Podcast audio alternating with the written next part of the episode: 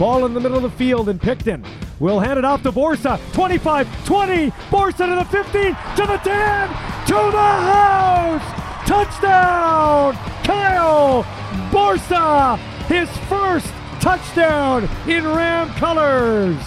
Growing the Game with Ballsy is a podcast dedicated to growing the game of football in Saskatchewan. Each week, Michael Ball will talk with rider guests, but he'll also highlight amateur athletes, coaches, and builders in this province growing the game we love. Now, here's Ballsy. Well, thanks for checking out Growing the Game with Ballsy into its fourth year. If you like what you hear, maybe give me a positive Google review and please share the podcast. The goal for me is to put a spotlight on our kids and coaches and builders and get them the exposure that they so truly deserve. We should be looking to highlight and promote Canadian talent in the game of football. And because of that, I'm working on a top 50 Can West YouTube slash TV show. Look for that later this summer. This podcast is coming to you from the Regina Sports Performance Studio. Respect the effort. Join today at reginasports.ca. Check out their fine facility on Broadway Avenue in Regina. All our guests come to you on the Hammer Time Roofing Hotline. Hammer Time Roofing is Saskatoon's only certainteed five star roofing contractor that's backed by a true manufacturer's warranty. Give them a call at 306 262 Roof. Thanks to my other sponsors, Mark Greshner Photography. Trust him to capture the big moments in your life. MarkGreshner.com. His sunset photo on my Facebook post promoting this installment of the podcast is breathtaking. Face First Medical Aesthetics. Beat back father time in a naturally looking way. Second floor above Gabos on Dewdney Avenue. I'm headed there for a touch up this weekend. Paul Waldo getting the real estate game with the three time Grey Cup champ at 306 502 5355. Double Z Ag Sales in Weyburn. For grain hauling, grain marketing, and crop insurance, give Corey a call 306 842 2406. AGT Foods. AGT Food and Ingredients, one of the largest suppliers of value added pulses, staple foods, and food ingredients in the world. A true Saskatchewan success story. And before we get to our coach of the week for the Gear Up with Jon Ryan Foundation, it's time for this. It's time for the gospel according to Ballsy. Well, the Major League Baseball All Star game will be moved from Atlanta to Denver. It's moving to a higher altitude and even higher fan base. It doesn't matter to me. It'll put me to sleep no matter what city they pick. Now, MLB decided to pull that All Star game and draft out of the state of Georgia after voters there made a decision that President Joe Biden didn't like. You see, Georgia passed a law to cut down on voter fraud by requiring voters to provide some sort of ID before being able to vote either in person or by mail. Oh my God. They want to uphold democracy? That's outrageous. There's nothing crazy about the law and probably should have been on the books already. You have to show ID when you open a bank account, fly in a plane, drive a car, but you don't have to when you vote? Anyone who opposes this law, in my opinion, is encouraging voter fraud and trying to rig the system. By the way, isn't baseball supposed to be fun, unifying, you know, America's pastime? Well, apparently not anymore. Biden went on ESPN recently and he told pro teams to boycott any state whose voters follow Georgia's lead. So let me get this straight. Sleepy Joe Biden wants to boycott one of his own states because a law is passed strengthening fair voting, but he won't boycott the Olympics in Beijing, even though the other day his administration declared that China is performing genocide on its people. What? I don't care what anyone says, it's never good when politics and sports mix. As I said before, Major League Baseball apparently only tolerates cheating from the Houston Astros. Fastball, fastball. Joining me now, our coach of the week for Jon Ryan and the Gear Up with Jon Ryan Foundation. Thanks to the local football legend for giving back to his community and, in, particular, the Regina Minor Football League with Gear Up with Jon Ryan Foundation. Only Saskatchewan born kid to win a Super Bowl. Joining me on the Hammer Time Roofing Hotline is our friend uh, Brandon Leatherdale. He's a coach at Marion Graham High School in Saskatoon. How long you been the HC over there, Brandon? Uh, coming up to, on three years now. Three years. How long you been teaching for? Uh, 15, 16, something like that. They all kind of start to blend together after a while. It's kind of been a weird year for you as a teacher and a coach. A year and a bit. Uh, what's that been like for you? Well, as a teacher, obviously things have changed uh, com- considerably. as a coach, I mean, I guess we're in a holding pattern. Um, the teaching part has been the easy uh, transition because, I mean, we're still in the classroom. As far as coaching is concerned, um, you know, it comes down to kids coming to my door about every two or three days. What's going on? What's the word? What's happening? And I mean, all I can tell them is, hey, uh, we're in a holding pattern. I'll, when I know, you'll know. Yeah, we'll get to more of that in a second. Uh, why do you like the game of football? Why do you like coaching? Well, football, I tell anyone who listen is the greatest sport in the world. There's there's a position for every kid, uh, you know, regardless of um, size, shape, uh, speed, strength. You know, there's a place on the field for every kid. And it, you know, as, as far as building a culture in a school, um, you know, to be able to reach out to kids that maybe feel like, well, I'm too big to to play hockey, or I'm I'm too small to to wrestle, or whatever, you know, any kind of sport it's uh, it's it's really truly for everyone, and you bring kids together that would have never had anything to do with one another uh, otherwise, and um, it just makes it an, an, an amazing thing to do for a for a school. Mm-hmm. Um, when I was in high school, uh, I couldn't have imagined not playing football. I had an opportunity in Assiniboia, where I grew up, playing nine man for Ed Burse, and and uh, and and just one team, so grade nine through twelve, and and being out there with grade twelves who wouldn't have even looked at me in the hallway, and all of a sudden I'm a teammate. It's just an amazing experience, and I try and take things that I learned when I played in high school and apply that to to kids uh, that I'm coaching today. Yeah, uh, you you know one thing in Saskatoon they did a great job early on in this pandemic. Uh, here in Regina, we had a tough time getting the grade 12s the necessary tape they needed, and it wasn't anybody's fault here. We just couldn't get that grade 12 season going. I know they're hoping maybe here in the uh, very uh, successful spring league to do something, but uh, with this variant, who knows in the Regina area. But in Saskatoon, you had your high school football academy, and I've talked to a few players, and they were very appreciative of that, uh, having a chance to play some organized football, get some extra tape. Just talk about how successful that was. Brian Giebert and the gang, you were part of it. It was super job up there. Yeah, I'll tell you what. Um, I I had kids from schools that um, on my team. Like so, for those who didn't know, we had uh, six teams and we had a draft. So on my own team, I think I had kids from 22 or 23 different schools, mm-hmm. and to have those guys come together and and have that experience, I had kids coming up and wanted to like just thank me profusely for the time and effort that we put in and giving them the opportunity to play, and especially the grade 12s and I was able to go ahead and and um, help some kids out with some prospects in CJFL and CIS and and whatnot. That you know, I'm I know their coaches in their schools were doing the same thing, but to be their you know essentially last coach before they're moving on to the next level, I was able to help some kids out, and and that was just amazing. We were able to get three games in, um, which I mean is a fraction of what they normally would have got but when you look at the circumstances, I think uh, Geeb said that we were the only 12-man high school football being played in Canada, and there was coaches from all over the country that were logging on to our uh, webcast and watching players, and and we've really seen, um, you know. Co- coaches and, and teams reaching out to Saskatchewan players, Saskatoon and, and North Sask players, that probably wouldn't have otherwise just because you know who are you going to scout well here's some games to watch and and kids are getting letters that they might not have got otherwise mm-hmm. so has the game changed for the better or the worse since you've been uh, coaching well i think it's considerably safer which i think you know when you look at safe contact and and some rule changes and things like that. I think the game's considerably safer without really taking away the you know the the the gist of the game, I guess, for lack of a better term.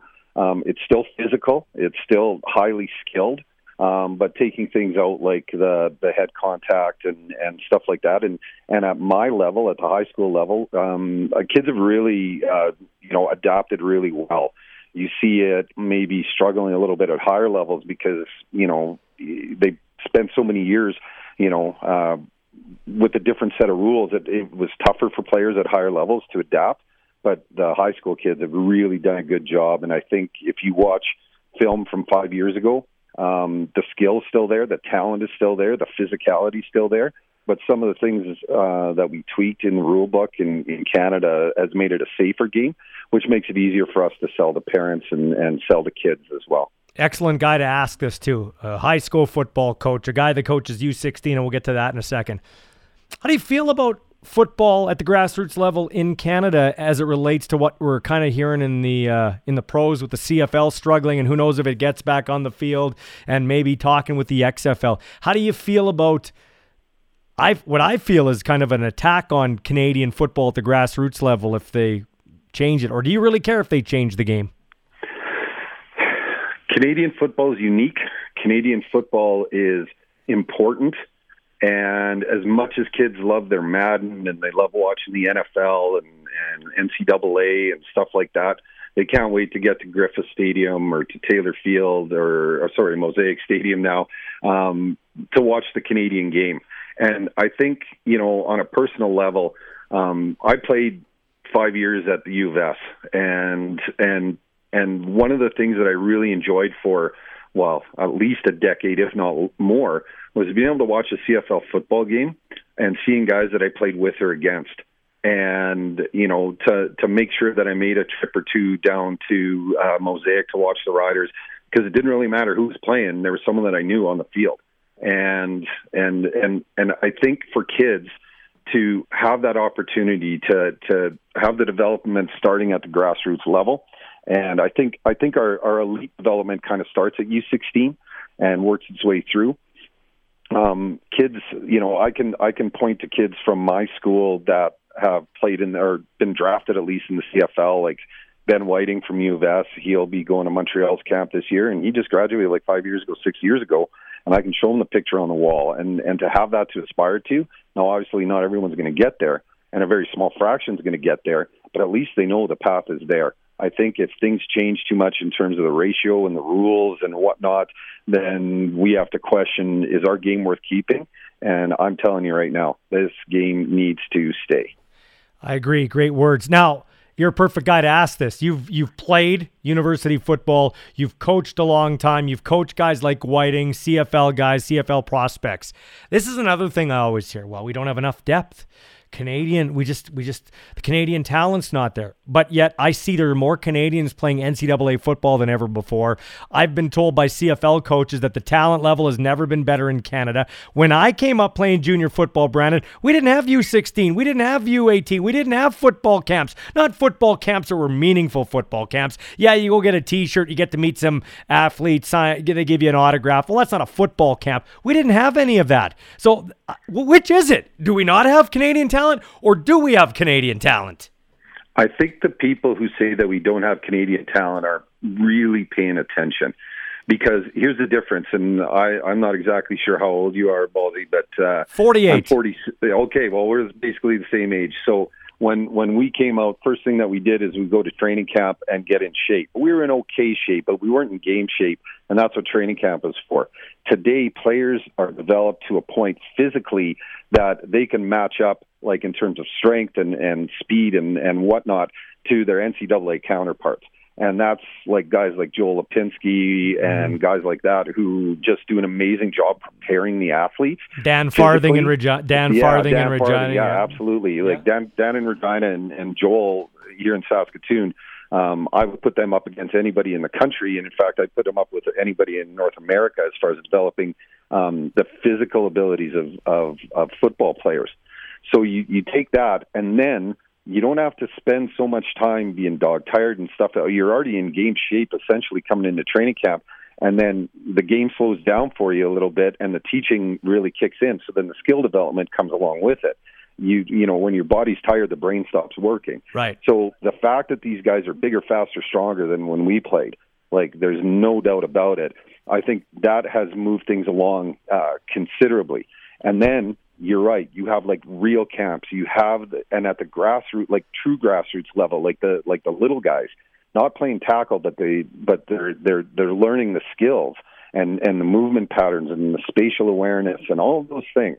And it just it, it just moves the game along. I think we have more talent now. I think there's more players um, and Saskatchewan uh, is a perfect example. We're small, but we're mighty. Like per capita, we might have if we sent three teams to U18 um, and like a first, second, and third tier.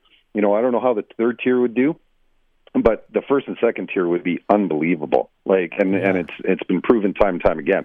Saskatchewan punches way above its weight per capita, and that's and that I think has a lot to do with RMF, SMF, and programs like that. We develop kids. Yeah, I, I, I like, and and I know this um, firsthand. Just across the border, they spend a lot more money on football. And they have a lot more. They got deeper pockets, and their their appetite for sports is more. So you can't compare us against the Americans. You just can't. And so we need to protect our own, protect our kids, let them have an opportunity to develop and have a chance to play professional football. It's kind of like I've said in radio. If we weren't forced to play Canadian music, there wouldn't be Shania, Celine Dion, uh, the Tragically Hip, because we wouldn't be forced to, uh, you know, to play them. They wouldn't get noticed. Brett Jones who I love and I think is a great offensive lineman. He's not in the NFL from little old Weyburn, Saskatchewan. If the Calgary Stampeders didn't have to go scouring looking for him and you know and, and drafting him and putting him on the roster because of the ratio, then he excels. Outstanding lineman, Giants see him. It's all that's what it's about. That's what we need. We need to continue to protect our game, and I will never, ever, ever apologize for that. Ever. I don't think anybody should. And I think I just, I it it makes me shake my head that people are so quick to throw our game overboard. It just it drives me nuts. Okay, let's talk about this. My little mini rant again. Um, U16 football. Uh, you might have a chance. We're crossing our fingers that we could have South Sask versus, uh, versus North Sask. Tell us about it. Well, so the U16 program is kind of an extension of our our uh, RMF and SMF. So yeah. you know, I'm uh, I'm not totally familiar with RMF, but I know it's it's pretty close to what we're doing here in Saskatoon in terms of having an academy and having um, both kids in grade eight and nine and ten and 11 mm-hmm. um, coming together and competing at a high level. It's open to everyone. It's not a for for us. We you know we take all comers until it's full. So it's not a tryout scenario.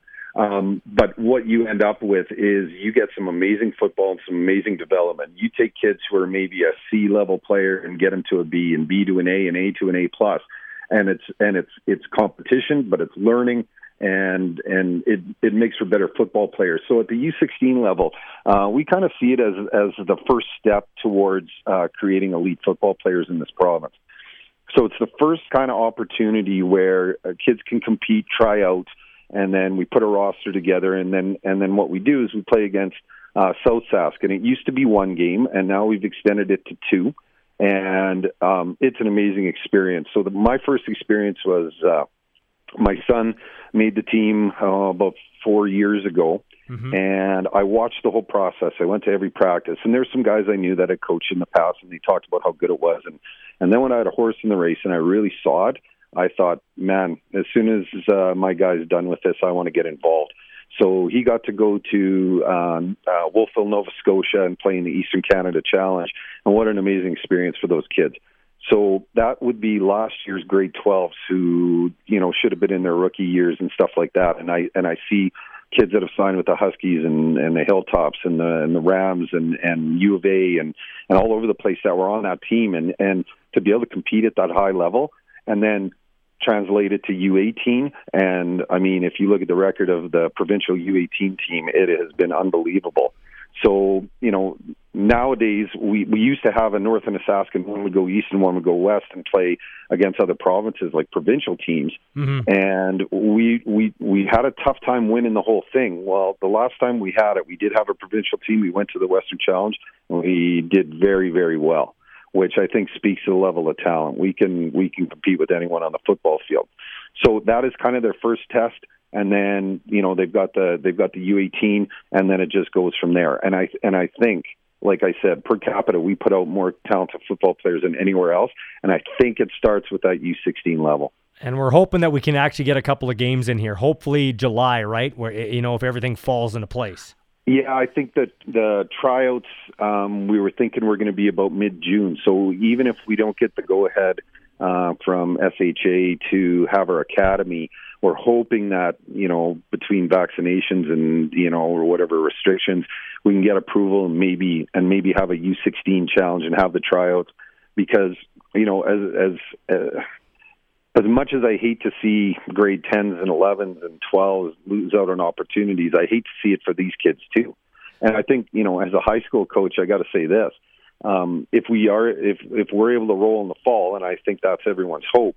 Um, everyone's got a lot of question marks because you wouldn't have seen grade tens play, you won't have seen Yeah. some grade elevens play, you definitely won't have seen any grade nines play. So we're supposed to have a schedule meeting next week here in Saskatoon, um, and one of the questions they ask is, well, so what? Uh, how's your team going to be?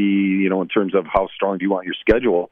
And I think there's going to be a lot of crickets when that Yeah, question yeah. gets asked because Yeah. who knows? So it'll be an interesting year, and hopefully we get to go in the fall for sure. Well, this has been a, a, very pleasant chat. It's great to finally meet you. I've heard about you, and uh, thanks for all you do helping uh, build the generation of stars and, and great uh, young men and women uh, coming up in the game of football. Thanks, man.